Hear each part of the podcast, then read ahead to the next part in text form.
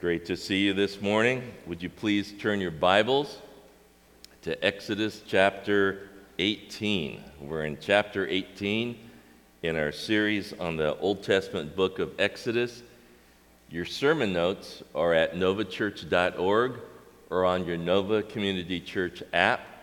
And all the scriptures are there. I think all the scriptures, I put them in those notes, and the four application points are there also. So you can just pull those notes up and take a look at them. You know, right where we're at here in chapter 18, it's been about a year since a burning bush talked to Moses. And in that burning bush, God gave him an assignment to go back to Egypt, where he escaped 40 years before to save his life. And so God said, Go back and deliver my people. And so Moses, he packs up his wife and his two kids and he makes his way back. But he runs into some obstacles. And so he sends his wife and his two sons back to Midian. In Exodus chapter 4, we read that Moses never really completely came clean to his father in law as to why he left Egypt in the first place, or Midian to go back to Egypt in the first place. He told his father in law, I need to go back because I want to see if people in my family are still living. But the burning bush told him to go to the most powerful empire in the entire world and tell the most powerful man in the entire world, Pharaoh, that Pharaoh, he, you must let the people go. And so Moses went and did all that the burning bush told him to do. And through the miracles and the power of God, the people were delivered. For a little over a month, they wandered through the desert, and God has once again proven himself to be powerful and loving to the Israelites. And now we see the children of Israel find themselves. They're at the base of the mountain of God. And it's here that God will give them what we have come to know as the Ten Commandments. And what we'll see is that there are many more than just 10 commandments. There were, these were the instructions for how they are to live and to worship God in their eventual home, which is called the Promised Land. But today, in chapter 18, we'll get to the mountain and Ten Commandments and everything else. But today, we're on this sort of this weird little, little sidebar. It's a weird part of the story. And you see, somehow, word has gotten back all the way to Midian, um, where Moses has his father in law and his father in law, it's strange because he's a pagan priest, he's a priest to idol gods. And Jethro, the father in law, the father in law of Moses, shows up here in chapter 18. He's not of the household of faith, he's a Gentile. And Jethro, the father in law, puts together this family reunion of Zipporah, Moses' wife, and their two sons. And when you read the Bible, you see this, you see something like this, this strange, kind of weird uh, section. It makes you kind of grow in your curiosity, like, what the heck? Like, why, why is this in the Bible? It doesn't flow with the story. We're waiting for the mountain of God. We're waiting for the Ten Commandments. We're waiting for all of that. But it just kind of goes off a little bit. Now, God's trying to communicate something, and when you have a moment like this in the scriptures that doesn't seem like it really fits, nothing is random with God. And so let's take a look at this here in verse 1 in Exodus chapter 18. It says, Now Jethro, the priest of Midian and father in law of Moses, heard of everything God had done for Moses and for his people Israel, and how the Lord had brought Israel out of Egypt. And after Moses had sent away his wife Zipporah, his father in law Jethro received her and her two sons. One son was named Gershom, for Moses said, I have become a foreigner in a foreign land. And the other was named Eleazar, for he said, My father's, my father's God was my helper.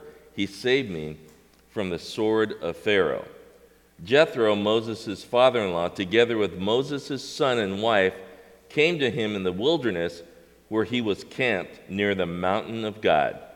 Jethro had sent word to him I, your father in law Jethro, am coming to you with your wife and her two sons. And so Moses went out to meet his father in law and bowed down and kissed him. They greeted each other and then went into the tent. Moses told his father in law about everything the Lord had done to Pharaoh and the Egyptians for Israel's sake, and about all the hardships they had met along the way, and how the Lord had saved them. Now, this is surprising here in verse 9. Take a look at this.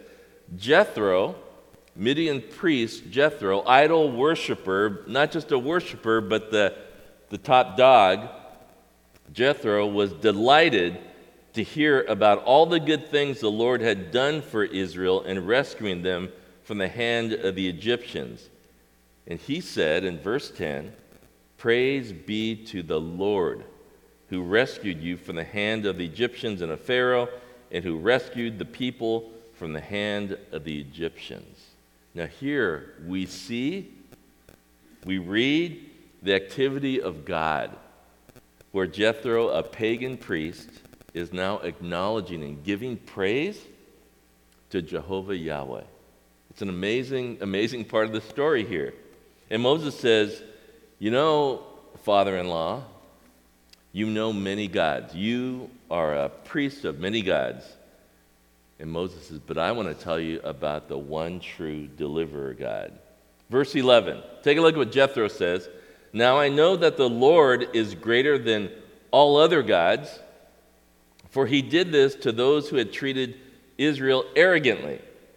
Then Jethro, Moses' father in law, brought a burnt offering and other sacrifices to God, and Aaron came with all the elders of Israel to eat a meal with Moses' father in law in the presence of God. So, what we see here is we have a conversion experience story, is what we have here. Jethro has been a pagan priest, a leader in the religion of pagan gods, of, of, of many gods. And by the Holy Spirit, his eyes are open and he comes to realize that there's one true deliverer God.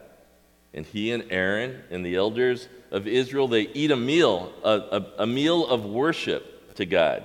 Verse 13 The next day, Moses took his seat to serve as judge for the people, and they stood around him from morning till evening. Okay, so it, strange part of the story again you think about this. They had this praise the Lord moment, right? Moses, Moses' father in law, uh, Jethro, he says, I'm giving up being the pagan priest. I'm going to worship the one true deliverer God. But Moses has to go to work the next day. From morning until evening, he, what it says here, he counsels people. Now, I'm an extrovert, okay? I like people. I like all kinds of people. I like people who are paying attention right now. I like people who are looking at their phones right now. Um, I like people. I like people who are different than me. I like people who have problems, people who have never have, have problems. I like people. But counseling from morning until evening, that's going to be the end of me. I mean, I could do that maybe one a day, maybe one a month, you know. Uh, but I, I could not imagine sitting in the fireside room talking with someone, and maybe not even counseling appointment, maybe just talking through some life issues. But then I look at the door, the window, and there's a line forming that goes all the way around the playground and into the prayer garden and through the parking lot. I could not imagine what that would be like for Moses. I think about not just for me, because that's selfish, isn't it? Think about the people standing in line who need counsel. I mean, it's standing in line. It's not like standing in line at Disneyland, where you know you're there for an hour and a half Two hours? Is that how long the lines are there now? Longer? Okay, anyways, that doesn't sound like fun. But anyway, some of you think so because you go there all the time and you stand in a line for two hours and you know what the end of that line is going to be. You're going to get, a, get to go on a really great ride, right? It's not like that, I don't think. It's more like a line at the at the DMV, right? I mean, it's it's or Costco or whatever. I mean, it's it's it's bad. It's it's really bad. Verse 14. Let's take a look. When his father-in-law saw all that Moses was doing for the people, he said, "What is this you are doing for the people? Why do you alone sit as judge while all these people stand around you from morning until evening. Moses answered him, Because the people come to me to seek God's will. Whenever they have a dispute, it's brought to me, and I decide between the parties and inform them of God's decrees and instructions. Moses' Moses's father-in-law replied, What you are doing is not good. You and these people who come to you will only wear yourselves out. The work is too heavy for you, and you cannot handle it alone. Listen now to me. This is Moses' father in law. says, Listen, and I'll give you some advice, and may God be with you. You must be the people's representative before God and bring their disputes to Him. Teach them His decrees and instructions, and show them the way they are to live and how they are to behave. But select capable men from all the people, men who fear God, trustworthy men who hate dishonest gain, and appoint them as officials over thousands and hundreds, fifties, and tens. Have them serve as judges for the people at all times, but have them bring every difficult case to you. The simple cases, they can decide themselves. That will make your load lighter because they will share it with you. If you do this, and God so commands, you will be able to stand the strain, and all these people will go home satisfied. It's a great it's, it's, it's like a leadership book here. It's, a, it's, it's incredible. Now, there's two benefits here, and I think they're so clear. The first is you won't burn out. Moses, if you continue to do this, you're going to burn out. But if you do what I'm telling you, this advice, you won't burn out. The second benefit of this is the people will be satisfied. They'll go home satisfied, he says. We find in Deuteronomy chapter 1 and Numbers chapter 11, these Old Testament books, there's a more detailed narrative of this same situation. In Numbers chapter 11, verse 14, it's in your notes. Um, Moses' prayer, he says, I, I can't carry all these people by myself.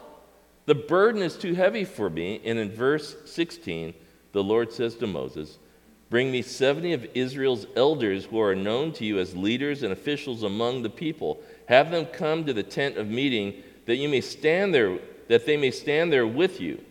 I'll come down and speak with you there, and I will take some of the power of the Spirit that is on you, and I'll put it on them.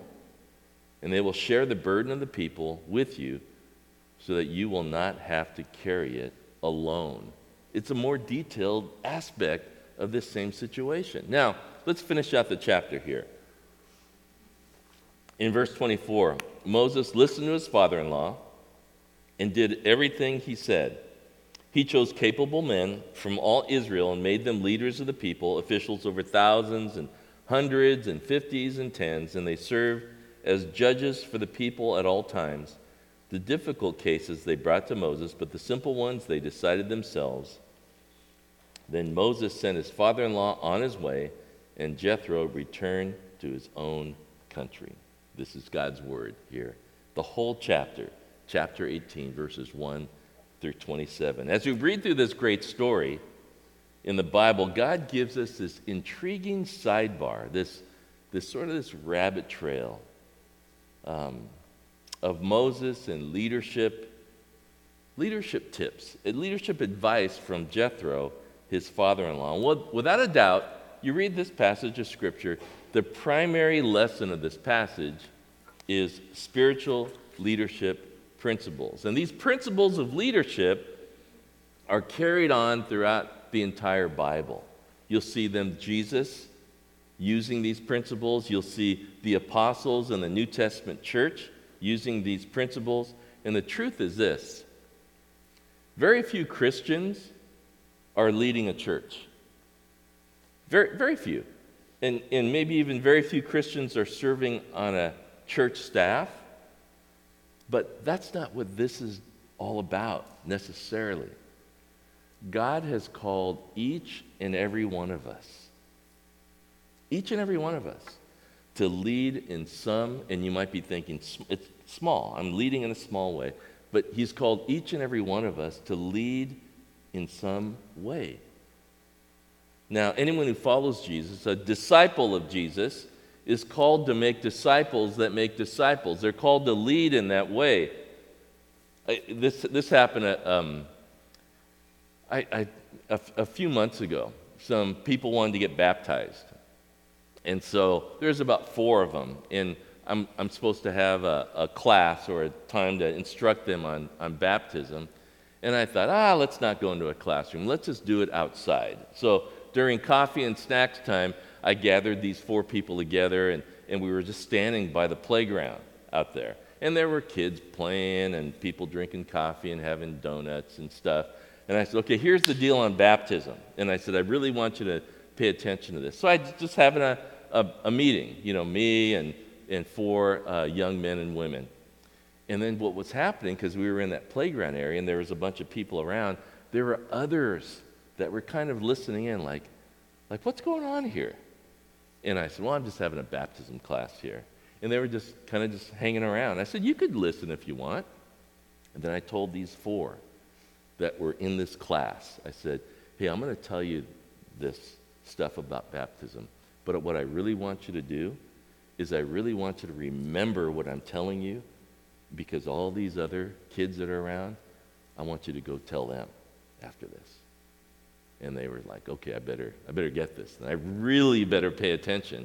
And so we went through, okay, baptism is like this in the Bible, and this is what we do, and this is why it's important. And they're taking it all in. And then after we were done, I said, okay, now you go talk to that person, and you go talk to that person, and you go talk to that, that person about what I just told you. You see, before we dive into the application of this ancient passage of Scripture, I, I also want to say that the spiritual principles of leadership inform principles of leadership in business.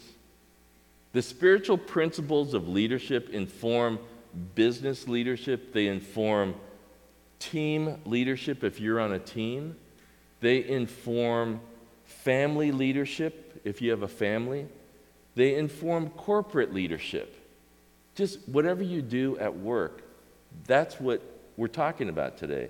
And the principles of God work for those who follow God and for those who don't, because the principles of this leadership are all about the kingdom that God has given us, that we live in right now, and that He's fulfilling and bringing to completion as the days go on.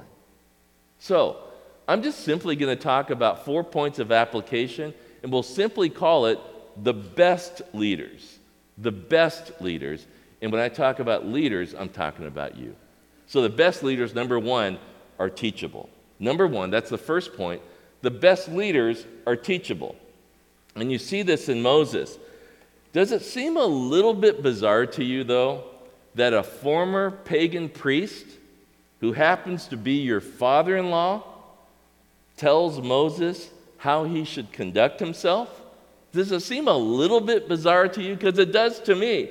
It says in verse 24 of our text today in chapter 18 Moses listened to his father in law and did everything he said. Now, if I'm Moses and my father in law, who was a former pagan priest, who just recently said, oh, Okay, praise the Lord, the Lord's my God too, just did that. If I'm Moses, my first reaction to Jethro is, I'm Moses. Don't tell me what to do, right? You're my father in law. And, and you just, I've been walking with God for a long time. And what do you got, a couple hours under your belt? You see? One of the marks, though, of the best leaders is humility. And one of the marks of a leader you don't want to follow is arrogance. Now, I know many of you, I've, I've talked, I, we just talked this week, many of you have this internal sort of radar, a, a radar in your heart, or you can spiritualize it and call it, it's a gift of discernment, if you want to, well, want to call it that. And then when you meet someone and you talk with someone, right away, uh, maybe it's a pastor or a leader, this radar, this sort of thing that it's inside of you, go, oh, that dude's arrogant. And you just, you just got that. It's a gift of discernment. It's sort of a meter. It's a radar sort of thing in you. It's like, or, oh, that dude's humble. I like that guy. And some leaders, pastors or bosses, parents, or friends or spouses, have a very difficult time saying three words I was wrong. And if that's you, man, I need to tell you the best leaders are teachable. The reason this is so important is that sometimes the greatest lessons come from the least likely sources. I remember it was over 20 years ago.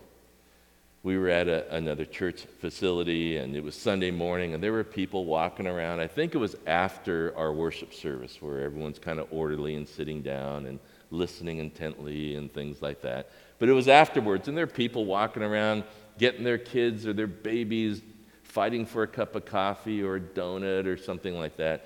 And I've got my daughter who's three, four, five years old, and we're holding hands and we're walking through the through the building. And i'm like this you know i'm just like intently i've got to go do this i got to make sure that's okay i got to go see that person. And we're just walking through the building and finally she grabs my hand really tight puts her other hand on top of it and squeezes it and she digs her heels in and says daddy slow. Because i'm dragging her around and i learn one of the best leadership principles I learned on that day through my daughter, my four or five year old daughter, that I need to walk slowly because no one wants to be around a leader that's always in a hurry, going from task to task. There's a lot of things to do. If you've ever hosted a party at your home and you're friends are coming over. Well, you're cooking things and you're cleaning things and you're setting up things. You're making sure everyone's got a drink and appetizers are going. But really, you just want to be with your people, right? And you can't kind of do both. You gotta, you gotta walk slowly through the crowd. And if I could tell any leader anything, a boss at work, a ministry leader here at Nova, don't be so concerned about what has to be done. Be more concerned with walking slowly through the crowd and looking at people and saying, I see you, and hello, and being kind. And you're going to you're going to learn so much by doing that. The greatest leadership lessons come from the least likely sources. Proverbs chapter 12, verse 15 says, The way of fools seems right to them, but the wise listen to advice. The best leaders, number one, are teachable. Number two, the best leaders equip and empower others. The best leaders equip and empower others. This is a great lesson for all of us here, here at Nova. Exodus chapter 18, verses 19 through 26 is just this pretty big section of that chapter where God tells Moses through his father in law that his role is not to be the counselor for everyone, but to raise up and appoint others to counsel.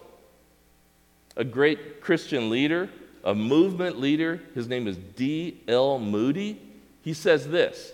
He says, I would rather raise up a hundred than do the work of a hundred. And someone would, some would rather do the work of a hundred because if we do the work of a hundred, we'd get that affirmation and praise of all the people around, like, oh man, you're a hard worker. And that feels good to us.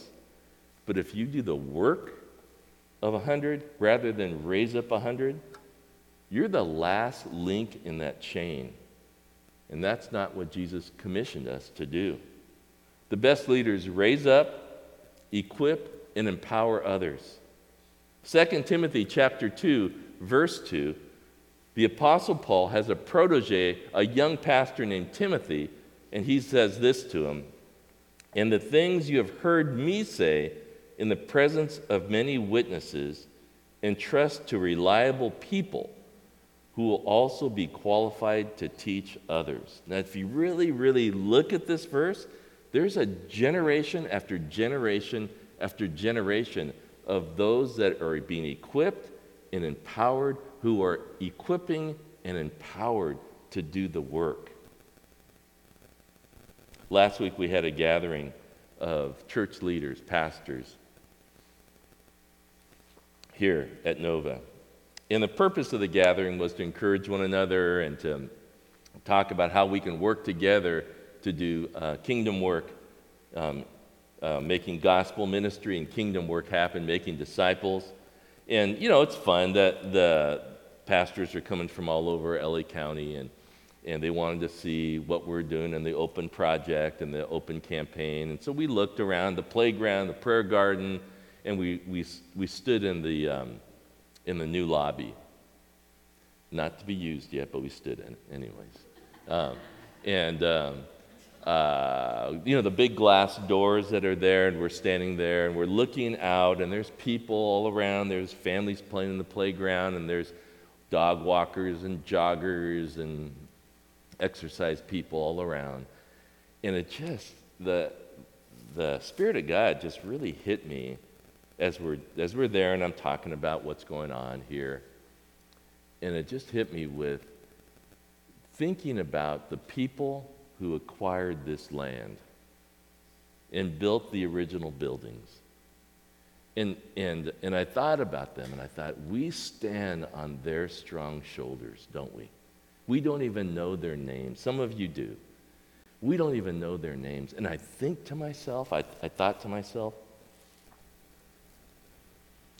it had to be that this group of people that we don't know their names who sacrificed and were generous and gave, acquired this land, built these buildings, sacrificed their time, that some of them must have been praying for us. That they would be praying that we would open our eyes and see that the fields are ripe for harvest. They must have been praying that for us because that's what we're doing. And then I thought, what are we doing? Of unnamed people in our future? How are we praying for unnamed people in our future? And how can we equip and empower others to do this work of ministry? Because that's what the best leaders do. Number one, the best leaders are teachable. Number two, the best leaders equip and empower others. And number three, they know how to set boundaries. The best leaders know how to set boundaries. This is a hard truth here that servant leadership doesn't mean I serve everyone. I'll say this again. Servant leadership means doesn't mean I serve everyone. If Jethro and Moses were around today, you can hear Jethro telling Moses, Son, you don't need to do everything here. In, in Exodus chapter 18, verses 22 and 23, Jethro tells Moses, he says, Have them serve as judges for the people at all times, but have them bring every difficult case to you. The simple cases they can decide for themselves. That'll make your load lighter because they will share it with you. You stand in line all day hoping to hear Moses hear your complaint, hoping that Moses will be there. But when it's your turn and that your number gets called and you walk up, you don't get Moses, you get Judge Sally or Judge Judy or something like, like that. And you're a little bit disappointed, right? But the truth is this your job isn't to do everything to please everybody. Dr. Henry Cloud, a Christian psychologist who's a famous author and speaker in our area, in his best selling book entitled Boundaries, he writes Every time you set a boundary, someone will be mad or disappointed. It's true. If, if this is true, this means that the best leaders will always have mad and disappointed people around them. I never really thought about that, but you know, maybe that tells me I'm a best leader. it's because the best leaders set boundaries. We need boundaries with kids, right, parents? We need boundaries in business. We need boundaries at work and in ministry. And because of that, angry and disappointed people will be following you. It's not the leader's job to keep everyone happy. The best leaders, they're teachable, they equip and empower others, they know how to set boundaries. And the last one for today is this the best leaders know that character is far more important than giftedness. The best leaders know this. Moses, Jethro tells Moses to select certain people to appoint. He says in verse 21 Select capable men from all the people, men who fear God, trustworthy men who hate dishonest gain, and appoint them as officials over thousands, hundreds, fifties, and tens. For this role, Jethro tells Moses to appoint people with good character. But if you have the education or expertise, or you have a skill set and experience, but poor character, you're going to have a problem. And Jethro says, look for people who put God first, who fear God, who are worthy of trust, who are trustworthy, and have integrity. And I, I, always, I'm, I always go back in my mind, I think, by the way, how does a man who's a new convert really know these things? I, it's got to be by the Spirit of God. In the workplace or ministry, when you hire someone there, there, there probably is a minimum level of competence or skill or education or experience that you have to have, but you need to remember to look deeply into someone's character. You know, in our world today, there's so much that we do, isn't there? Some of you are in school, and academics are so important. Some of you are in school and sports are important, or arts are important. You're part of a dance company that's so important to you. You're part of high level youth sports and you're playing weekends and weekdays. You're working out. Maybe you're into music and man, you've got to, if you want to be good at music, you practice and you practice and you just keep practicing. And some of us, we work and we have loved ones in our life and we need to work out and we need to eat right and then we have some interests that are leisure time activities and we have hobbies and we have this full life here in Southern California. I, I think it's important for me to ask the question with all that we're doing, how are you developing your character? How are you developing spiritual growth in your life. I'm all about keeping healthy and eating healthy.